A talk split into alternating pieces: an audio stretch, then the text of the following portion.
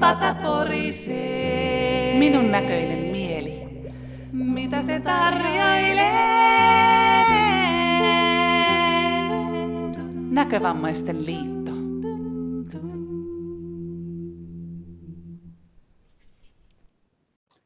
Tervetuloa kaikki Vesisoikion kuulijat. Me ollaan Harrin kanssa tänään pohditaan semmoista asiaa kuin nainen. Me ollaan valittu semmoinen, niin päivää Harri kanssa. Hyvää päivää. Niin me ollaan valittu tämmöinen, joskus jopa tuntuu, että kun tätä mä ajattelin, niin tuntuu, että tämä on uhkarohkea aihe, mutta se on kuitenkin niin tärkeää, että me puhutaan naisesta sillä tavalla, että se nainen on niin kuin liittolainen ja kumppani. Ei mitään vastakkainasettelua, vaan on olemassa miehiä ja on olemassa naisia. Ja tämä aihe on sen takia nyt ajankohtainen, koska tämä uusi laki astuu voimaan. Ja me puhutaan sen vanhan lain hengessä, sen mikä on ollut viimeiset 60 vuotta voimassa. Niin me puhutaan niin kuin siitä vanhanaikaisesta naisesta, joka me ollaan tunnettu, joka me tunnetaan, niin me puhutaan siitä naisesta. Ensimmäinen nainenhan on äiti, johon me tutustutaan kaikki siinä ensimmäisten elinvuosien aikana. Ja siinä vaiheessa se nainen tulee ensimmäisen kerran meidän kaikkien elämään. Isästä joskus kiistellään, mutta äiti on aina varmasti se nainen, joka me ekaksi tavataan. Onko sulla tähän alustukseen jotain, Harri, semmoista, mitä sä haluaisit sanoa? Mullahan on tietenkin heti juuri tuo sun ajattelutapa ensinnäkin, että me ei nyt laiteta niin kuin naisia mihinkään looraan. Me voidaan vähän niin kuin, tai boksiin, me voidaan vähän sparrata, että miten se on, mutta mä oon tässä taas semmoinen omanlainen ihmiseni, eli että mun isäni ja äitini on eronneet, kun mä olin 3-vuotias ja vuoden vanhempi siskoni ja minä määrättiin niin sanotusti isälleni, eli mulla ei äidistäni ole minkäänlaista mielikuvaa, mutta allekirjoitan tuon, että totta kai hän on se ensimmäinen nainen. Ai, sulla oli sillä tavalla, että se jäi niin kuin puoliksi orvoksi niin sitten heti. Tavallaan jo, että mä muistan äitini ainoastaan jostain valokuvasta, joita muutenkin oli vähän, koska selvästi on ollut sitten se aika dramaattinen ja muu ero, eli että siellä on poltettu valokuvia, vaikka niitä on otettukin, niin muistan isäni ja äitini sellaisesta mustavalkoisesta kuvasta, missä molemmat oli hiihtoasuissa ja jossain lumella, suksilla, molemmilla isot aurinkolasit ja vastaavaa, että mä en edes osaa sanoa, että minkä näköinen mun äitini on ollutkaan, että mulla ei ole minkäänlaista mielikuvaa, tai sitten hänen sylistäänkään mulla ei ole minkäänlaista mielikuvaa. Aivan. Mulla äiti eli semmoiseen asti, että mä olin 40-vuotias, kun äiti kuoli. Mun äitikuvani on semmoinen, että äiti piti huolta. Mulla oli aina ruokaa ja puhtaita vaatteita, ja hygienia oli aina hyvässä hoidossa ja puhtaat vaatteet. Mutta äiti jäi mulla aina etäiseksi sillä tavalla, että mä en muista koskaan olleeni hänen sylissä. Olen mä varmaan ollut tietysti, kun mä olen ollut aivan pieni, mutta myöhemmin niin mä en muista semmoista, että en mä myöskään muista semmoista, että isä olisi ottanut syliin. Mut mulla oli sitten semmoinen elämäni nainen, oli se äidin äiti, se mummu. Ja se mummu oli semmoinen, joka paikkasi kaikki ne tarpeet, mitä multa jäi puuttumaan siitä vanhempien hoidossa tai vanhempien rakkaudessa, niin se mummu ylenpalttisesti hoiti sitten sen asian. Maija sanoi siitä mummusta, että mummu on semmoinen neliskulmainen, että se mahtuu piirongin alle seisoon, mutta ei maate. Se oli ympärismittaa niin kuin pituuttakin. Se oli semmoinen syli, joka sitten uppouduttiin, että vähän nenäneen näkyviin, kun se otti syliin, niin siellä oli niin kuin turvallinen olla. Ja se oli tavallaan se, kun äidin kuva tuli siitä mummusta. Se oman äidin kuva jäi niin kuin semmoiseksi aineeksi. Mä en tiedä, mistä se johtuu, enkä osaa sitä nyt tässä näin monen vuoden jälkeen sanoa, mutta se mummu paikkasi sen ensimmäisen naisen mulle. Se tuli todella, joka antoi mulle sitä rakkautta, jolla mä oon sitten tullut elämäni lävitse myöhemmin. Joo, siis aivan samanlaisia tunteita, että mun äidin puolelta, niin hänen luonaan siskoni kanssa asuttiin vuosi siellä Helsingissä Tarkk'ampujan kadulla, vaikka hän oli aika erikoinen ihminen ja muuta, mutta hänhän niin kuin kyllä paikkasi tavallaan sitä äidin ja eli tyttärensä tilaa. Silloin itse koin sen joskus sellaiseksi 10-11-vuotiaana niin vähän raskaaksi jollain tavalla ja varsinkin sitten, että kun isäni ja äidinäitini suhde oli vähän huono, mutta tämä on ihan totta. Ja sitten taas isäni, äiti, Aune, Muori ja Niilovaari, niin myös sielläkin asuimme. Ja he olivat vähän erilaisia ihmisiä, mutta Aunemuori kuoli jo 60-luvulla ja sitten siihen tuli semmoinen Olka-mamma vähän myöhemmin. Ja Olka-mamma oli semmoinen ehkä vähän kovempi ihminen, naisellinen ja pullaa ja leipää kyllä leipova, jopa leipomossa työskentelevä ihminen, niin tuli siihen vaarini kanssa, että kyllä ne on ollut näitä yli-ikäisiä äitejä, sanoisinko niin, eli mummut, isoäidit, millä nimellä sanotaankaan, niin sieltä se naisten malli. Tosin olihan mulla nyt sitten vuoden vanhempi sisko, mutta en koskaan ajatellut häntä niin kuin tällaisena asiana, että sitten mentiin sinne puberteetti-ikään ja tavattiin sitten joitain naisia. Tavattiinhan sitä jo 11-12-vuotiaana, mutta ei siinä ymmärretty, että ne oli mitenkään naisia, ne oli vaan tyttöjä. Ja vaan siskoja. Joo, se on totta. Mulla oli se isän sisko, se tätini Helmi oli semmoinen, joka ei voinut saada lapsia. Ja ihan pikkupoikana hän otti mun työkylään ja kuljetti mua eri paikoissa. Ja hänestä tuli mun hyvä ystävä, että kuolemansa asti mä autoin häntä. Me kerran viikossa käytiin kaupassa sillä tavalla, että mä olin kuskina. Ja se oli aina se torstaipäivä sovittiin, että kun mä tuun töistä, niin mä ajan heidän kautta. Ja otettiin se hänen miehensä ja se tätin mukaan. Ja käytiin eri kaupoilla sitten, mitä kulloinkin tarvittiin, niin käytiin ne kaupat siinä torstaina sitten läpi. Ja sitten kuskasi häntä tuommoisiin poliklinikkakäynteihin sitten joskus, kun hän tartti niitä. Kerran hän loukkasi jalkansa ja olin joka päivä vähän kuskina, sitten hän pääsi liikkumaan. Hän oli semmoinen, joka siis aivan lelli, mutta aivan pilalla siis siinä, että kun hänellä ei ollut omia lapsia, niin hän sitten kaiken sen hoivan, mikä hänellä oli varastossa, niin hän ohjasi sen minuun sitten ja myöhemmin mun poikaani vielä sitten siinä, että hänen naisen mallinsa oli semmoinen hoiva ja huolenpito. Ja kun mä sairastin syöpääkin, niin mä sitä kauheasti kertonut sitten huolestuttanut ihmisiä, niin hän suuttui mulle sitten, kun mä olin sairaalassa sen syöpäleikkauksen jälkeen. Niin hän suuttui mulle sitten ja sanoi, että kun et sä tommoista asiaa voinut hänelle sanoa, että hän on hyvin vihainen nyt sitten. Tai se mitä siihen auttanut, se oli hoidettu jo se asia, mutta että hänen se huolehtivuus meni niin kuin aivan ylenpalttiseksi. Se tuntui tietysti hyvältä. Se oli sitä, mitä mä tarvitsin. Aivan. Näyttää taas siltä, että aivan selvästi sulla sitten ne naiset, ylöspäin katsottavat naiset, siltähän ne näyttää tavallaan tässä ovat tai samoilla silmillä, tai niin kuin Kalle Päätalo sanoi jossain hienosti, että miten ihmiset kasvaa, niin niillä on korvat samalla tasolla. Eli se on, mun mielestä se on loistava löytö näihin asioihin, mutta mä vähän kaivelin, kun tämä nainen asia on itselleni aika vaikea, niin kuin sä sanoit, että tästä voi tulla älyttömän vaikea, mutta onneksi mä sanoin, että kyllä me nyt tästä puhutaan, kun me ollaan puhuttu. Ja kansainvälisten naisten päivähän oli juuri tässä maaliskuussa muutama päivä sitten, se on 8.3. Ja YK on sen tavallaan niin kuin julkistanut vasta 1975, eli aika. Nyt en ole muuten varma, että onko tämä kansainvälistä naisten päivä vai naisten päivä noin yleensä.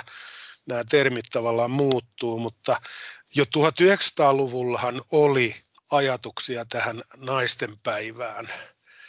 Ja se on minusta mielenkiintoista se, että sitä mainitaan uutisissa ja siitä varmaan tehdään jotain juttuja, mutta se etenee yhtä hitaasti kuin tasapalkkaisuus. Sitten Suomessa on 2,8 miljoonaa naista ja prosentit ovat sillä tavalla, että nämä on tämän vuoden tuloksia, että 50,6% on Suomessa naisia enemmän kuin miehiä. Naisten keski-ikä tällä hetkellä on 44,8 vuotta ja eniten on 73-vuotiaita naisia tällä hetkellä. Ja jos vielä mennään sellaiseen knoppitietoon, että yleisin ykkösetunimi on Anne, mutta kaikista etunimistä se olisi Maria. Eli siellä nyt sitten tulee myös tämä raamattuasia, joka on hyvä asia, neitsyt Maria ja neitsyt Marian äiti ja niin eteenpäin, niin on semmoinen tavallaan hyvä asia, että niitäkin pidetään. Sitten tähän viimeiseen, joka minua ehkä hämmästytti, täysi-ikäisistä 30-vuotiaista naisista keskipituus on 163 ja sitten se ilmeisesti joillekin vähän vaikea asia, paino on 73. Ja tässä mä sitten mietin, että onkohan tässä joku painovirhe paholainen, mutta minä en ota tähän asiaan kantaa.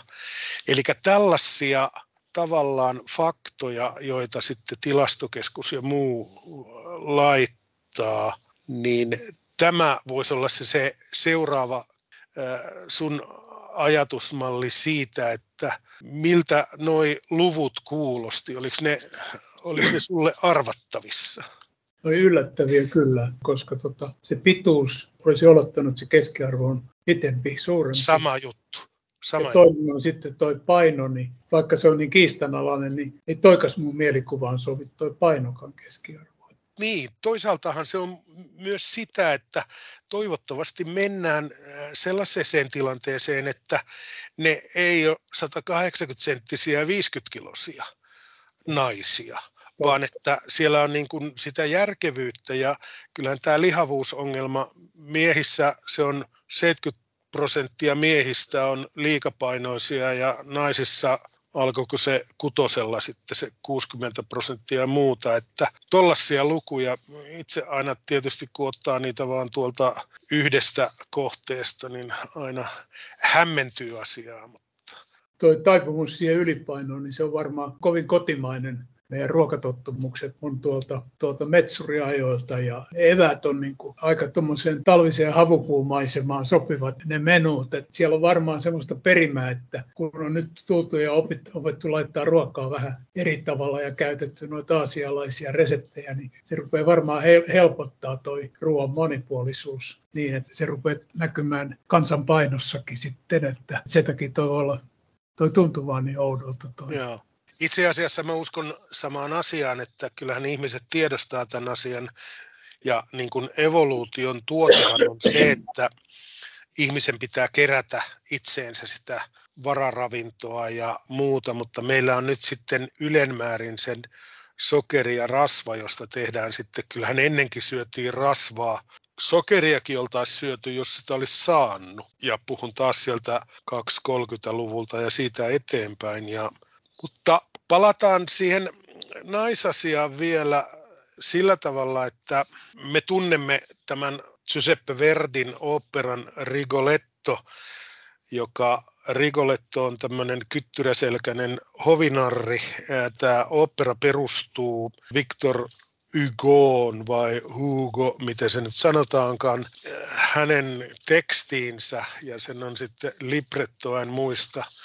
Joku Francesco Maria Piave oli sen tavallaan tehnyt ja siitähän on tuttuna se laulu La donna e mobile ja se on suomennettuna siitä italian kielestä, että nainen on häilyväinen, se on kuin sulka tuulessa ja kun mulle on vaan joskus jäi tämä mieleen. Sitten M.A. Numminen teki siitä oman versionsa ja sitten mä ihmettelin aina, että miksi tämä on semmoinen, että siinä niin kun kerrotaan tästä naisesta, että miksi se on häilyväinen ja se valehtelee ja sillä on kauniit kasvot ja kauniit ajatukset, mutta kuitenkin sillä on joku jättämisen meininki ja se hakee jotain uutta. Ja nyt sitten kun tehtiin tämä päätös, että pidämme tämän podcastin tästä naisesta, niin kävin sitten sen libreton sillä tavalla läpi ja juonen, niin kyllähän siinä olikin sitten se herra herttua, jonka nimeä en tiedä, joka oli, niin kuin halusi hypätä vähän joka oksalle, niin hän laulaa siinä tenorina tätä asiaa, koska hän oli kovin ylimielinen ja pettynyt siitä, että hän ei saanut niitä naisia, ketä hän halusi. Ja tämä lohduttaa minua niin kuin tavallaan sillä tavalla, koska mä jo joskus aikoinaan kuvittelin, että tässä on joku lääketieteellinen tausta, mutta ei se olekaan. Hyvät naiset, ei se ole niin. Aivan. Mä olen ollut 2 kertaa avioliitossa ja seurustellut useaan eri otteeseen. Ja mä joskus koitin sitä naisen logiikkaa niin kuin ymmärtää, mutta sitten mä jätin sen silleen, koska se on ihan omanlaisensa ja se on ihan oikea ja se on hyvin miellyttävä.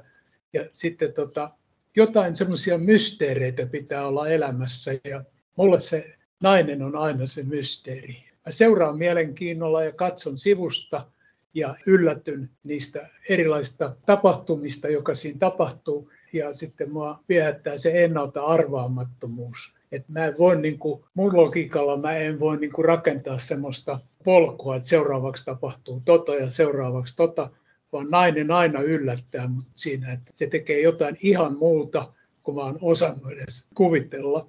Se tekee siitä mielenkiintoisia. Mä oon lakannut tavallaan pohtimasta sitä, että mitähän seuraavaksi tapahtuu silloin, kun nainen on mukana. Että se on paljon mielekkäämpää sitten, kun se tapahtuu. Niin se yllätys on paljon yllätyksellisempi kuin se, että olisi tehnyt jonkun ennakkokuvan ja pettyisi siihen omaan kuvaan, sen itse tehtyyn kuvaan siitä, että se teki noin, vaan että ottaa sen yllätyksenä, että se teki noin.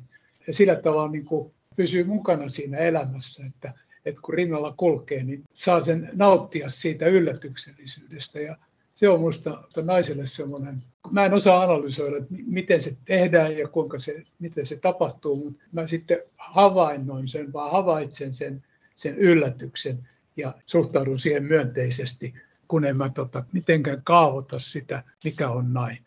Juuri noin se tavallaan, tai ei tavallaan, vaan minunkin mielestä menee.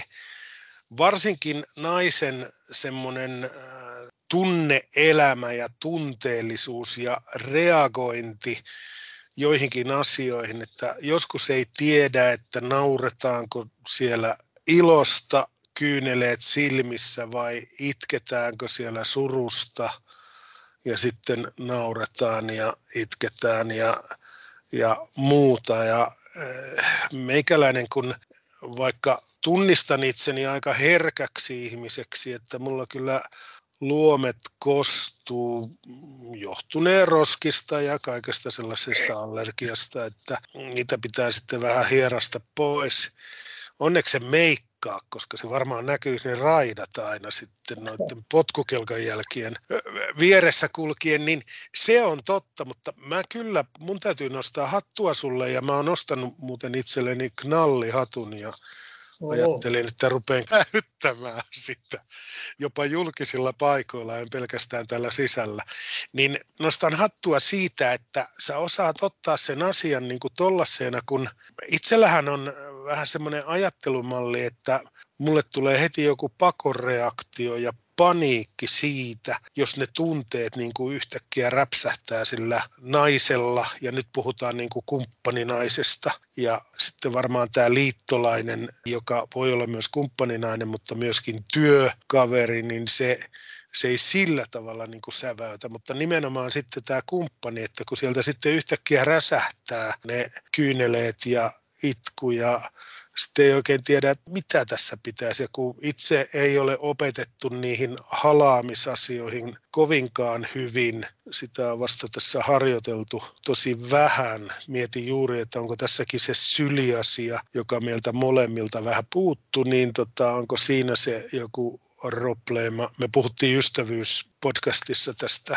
myöskin halaamisesta ja syleilystä ja sellaisesta. Niin tämä on mielestäni hyvä asia, että otit sen asian noin ja jaksat niin kuin sitten olla siinä mukana. Itse on vähän kärsimätön siihen tunteiden tulvaan, joka sitten saattaa tulla. Mitä ajattelet tästä?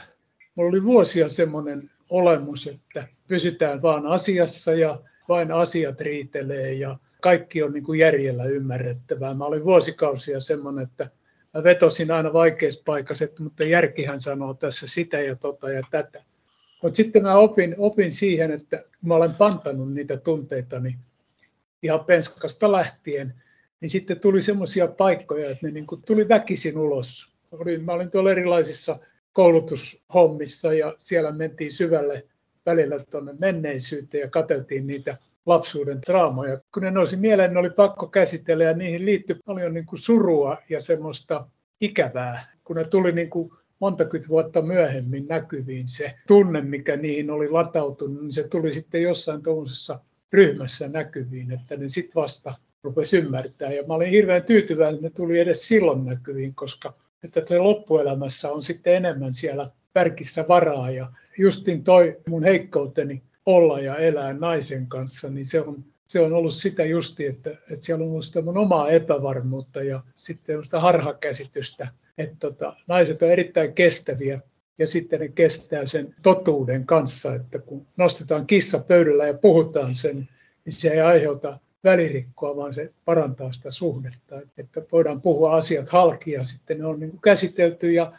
siirrytään seuraavaan aiheeseen. Ja, että se on ollut paljon sitä, kun mä olen omia tunteitani piilotellut justiin sen takia, että niihin liittyy kyyneleitä ja purskahduksia, niin mä oon niin kuin siinä tietysti semmoisessa tilassa, missä mulla on turvallista olla, eikä siinä tarvitse olla kovin isoa joukkoa, niin on helpompi sitten avautua. Ja sitten on luotettavia ihmisiä, jotka hyväksyy mut siinä sitten liikuttuneena ja tunteiden sekamelskassa.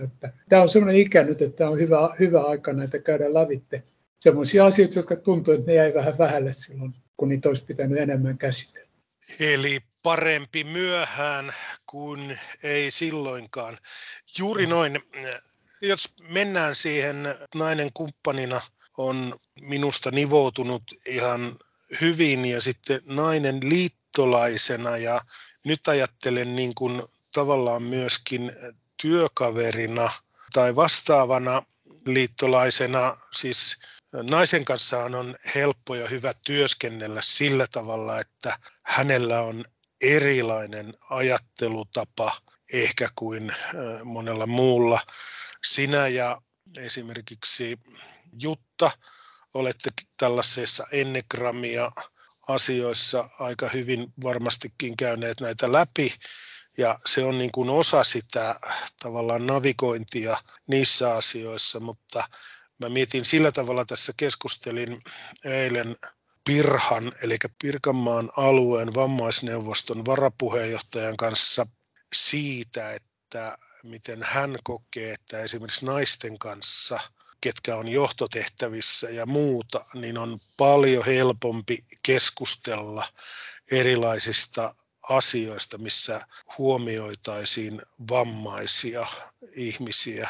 Toisaalta siinä on varmaan se, että tämä henkilö osaa miehenä myöskin keskustella niistä asioista, mutta selvästihan on näkyvissä myöskin se, että kun nainen, ja tämä on nyt aivan minun mielipiteeni, niin kauan kuin nainen on nainen eikä halua muuttua mieheksi sillä liituraita puvullaan ja vetää yhtä kovaa roolia päättäjänä, niin kauan nainen on erilainen ja tasoittava puoli, mutta kakkosena sanon sen, että kunnallisissa viroissa ja toimissa, niin siellä alkaa olla jo yli 70% naisia. Papeissa on ylitetty jo se 50% vai onko enemmänkin opettajissa, eli alkaa mennä se sinne toiselle puolelle ja sitten onko enää tasapainoa? Joo, toi pitää paikkansa, että nyt on miesopettajia, niitä kaivataan, että sinne tulisi sitä miehen mallia. Se on varmaan tahatonta se, että se sukupuolijakautumat vaikuttaisi siihen opetukseen. Mulla on harvemmin ollut naista esimiehenä, mutta mulla on ollut naisia paljon työtovereina. Ja yksi asia ihan tässä muutama vuosi sitten mä sain jonkun, mä oon ollut 15-16 vuotta eläkkeellä, mä sain semmoisen sähköpostin, jossa mun yksi työtoveri oli, kun mä olin päällikkö, niin hän oli sitten tämmöinen varapäällikkö. Ja hän kertoi semmoisen tapauksen, hän on ollut jossain koulutuksen nykyisessä työssään ja siellä oli ruvettu pohtimaan sitten, että nimeä joku ja miksi. Joku sun entisistä esimiehistä, niin nimeä se ja kerro miksi sä nimeät sen. Ja hän lähetti mulle sitten semmoisen viesti, jossa hän sanoi, että hän oli esitellyt mut sille ryhmälle, jossa sitä asiaa oli pohdittu. Ja hän sanoi, että mä olen niin kuin hänelle paras malli ollut esimiehestä siinä, että mä luotin häneen. Kun tehtiin jotain, niin mä annoin hänelle sen vastuualueen, joka hänelle muutenkin olisi kuulunut ja luotin siihen, että hän suoriutuu siitä kuitenkin niin, että mä olin aina saatavilla, jos oli joku semmoinen, mitä hän ei halunnut itse päättää. Niin hän tuli mun kanssa juttelemaan sitten, että miten se päätetään. Ja mä liikutuin kovasti siitä viestistä, koska mä en ymmärtänyt silloin tehdessäni sitä, kuinka tärkeää se on, että luotetaan. Ja sitten se, että naisten ei tarvitsisi kilpailla miesten kanssa, vaan olisi justiin hyviä naisena siinä, mitä ne tekee. Ja saisi sen arvostuksen siinä, mitä ne tekee naisena. Että mä olen huomannut sen saman, että tuolla kun oli noita hallitustyöskentelijöitä, sellaisia ammattilaisia, jotka tuli eri firmojen hallituksiin, niin se naiseus ja naisellisuus, niin se niin kuin hämärtyi siinä. Ja ruvettiin kulkea tosiaan tiukassa valkoisessa paidassa ja olla niin kuin miehen näköisiä ja miehen tapaisia. Ja musta silloin oli menty harhaan, oli menty hukkaan, koska silloin kun nainen vie sen oman naiseutensa, sen feminiinisyytensä, vie siihen tehtävään, mitä se tekee, niin se tuo siihen paljon rauhaa ja myötätuntoa ja semmoista uhkaamattomuutta. Et sitten kun nainenkin, kun se rupeaa olemaan samanlainen kuin mies, niin siihen tulee se uhka ja semmoinen lainausmerkeissä väkivalta. Ja silloin nainen epäonnistuu siinä tehtävässään, koska se nimenomaan onnistuu parhaiten silloin, kun se tekee sen sieltä naisen sielusta, sen työn, mitä se tekee. Mä oon samaa mieltä tuosta asiasta, että nainen olkoon nainen, mies oppikoot joskus naisesta jotain ja nainen oppikoot miehestä jotain. Ja niin kuin hyvät kuulijat ymmärrätte, niin me emme puutu nyt muihin kuin tähän naisasiaan ja siinä sitten väkisin tulee tämä mies, koska me emme sinne naisen päähän pääse, mutta nopeasti vanhemmalta valtiomieheltä Tuurelta niin aina puhutaan, että nainen on toiselle naiselle susi. Kerropa mielipiteesi. Se lähtee siitä oikeastaan, että ihminen on ihmiselle susi. Ja se on hyvin persoonallista, kuka kellekin on susi. Ja siihen riittyy paljon niitä ihmisen omaa elämän historiaa, että miten sitä on kohdeltu, miten hän on tullut kohdelluksi. Ja se toimii yhtä hyvin miehessä kuin naisessa, että on toinen toiselle susi. Sekin on semmoinen, joka on sitten kasvualusta. Sillä sudellekin löytyy sitten kasvualusta, että tulee niitä kokemuksia, joka sitä susimaisuutta sitten tuo näkyviin ja sitten saa valita, että haluanko olla susi vai haluanko olla minä. Toimii sillä tavoin siinä. Kiitoksia kaikille kuulijoille. Me tehtiin tämä Vesisoikio nyt ja meillä on varmaan tuolla vielä lakkarissa aiheita ja me palataan niihin sitten, kun sen aika tulee. Kiitos kaikille ja toivotan teille hyvää kevään jatkoa ja Harille myös kaikkea hyvää kevään jatkoa ja me palataan asioihin. Ja sen verran sanon, että tämä oli taas punnittua puhetta tai sitten punnitsematonta. Kiitos Tuure. Hei hei. Hei hei, kiitos. Mitä on puhelinrinkitoiminta? Sinä sitoudut 5 kertaa olemaan mukana keskustelussa. Sinun ei tarvitse osata muuta kuin vastata puhelimeen. Kokoonkutsuja soittaa ja kokoaa ringin, jossa keskustellaan luottamuksellisessa ilmapiirissä. Voidaan jakaa yhteisiä asioita ja elämän kokemuksia. Osallistu sinäkin puhelinrinkitoimintaan. Lisätietoa saat soittamalla numeroon 050 405 9057. Lämpimästi tervetuloa mukaan puhelinrinkitoimintaan.